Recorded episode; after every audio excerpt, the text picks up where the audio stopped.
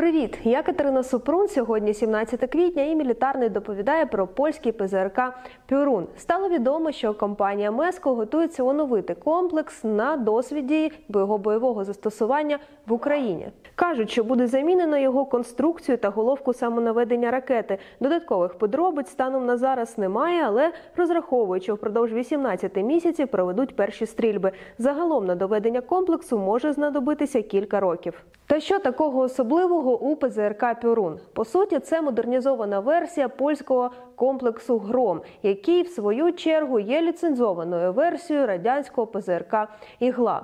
Тому друга назва або робоча назва «Перун» – це «Гром-М». Роботи над ним велися у 2010-2015 роках. Ракета важить 10,5 кілограмів, а весь комплекс – 16,5 і може уражати цілі на висоті до 4 тисяч метрів, дальність – до 6,5 тисяч метрів. Для порівняння, ракета американського ПЗРК «Стінгер» важить 10,1 кілограм, весь комплекс – 15,7 кілограм. Може уражати цілі на висоті до 3800 метрів, дальність – 4700 метрів. «Перун» взяли на озброєння у 2019 році.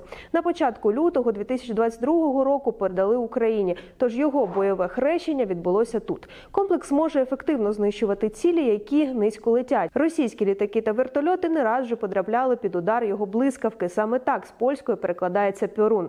Також він здатен знищувати безпілотники, і це вже також робили українські військові. По суті, Польща зараз є однією з небагатьох країн, які можуть самостійно виготовити переносний зенітно-ракетний комплекс. У «Піорун» модифіковано пусковий механізм, приціл, який підвищує можливості для виявлення цілі, що наближається. На механізмі пуску використовується перемикач режимів переслідування та зустрічі цілі. Також додано акумулятор, який живить систему. Ракета уражає ціль за допомогою радіопідривача без прямого контакту з ціллю та прямим влучанням. Також додано тепловізійний приціл, який дозволяє використовувати комплекс вночі. Було розроблено нову головку самонаведення, яка стабілізується лазерним гіроскопом. Нові детектори дозволили підвищити чутливість ракети в 4 рази. Таким чином і забезпечили основну мету модернізації – виявлення повітряної цілі на більшій відстані. А ще було проведено модернізацію стартового двигуна. Тож, по суті, від радянської «Ігли» в «Піорун» не залишилося нічого. Також ракети можна запускати із ЗРК «Попрад» та зенітно-артилерійської системи «Піліка».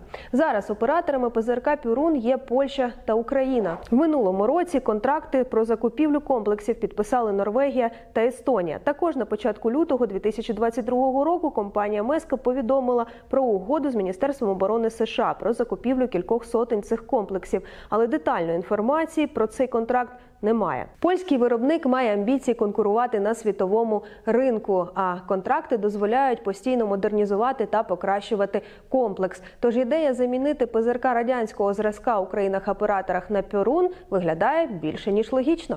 Підписуйтесь на Мілітарний, ставте вподобайки. Побачимось в наступних відео.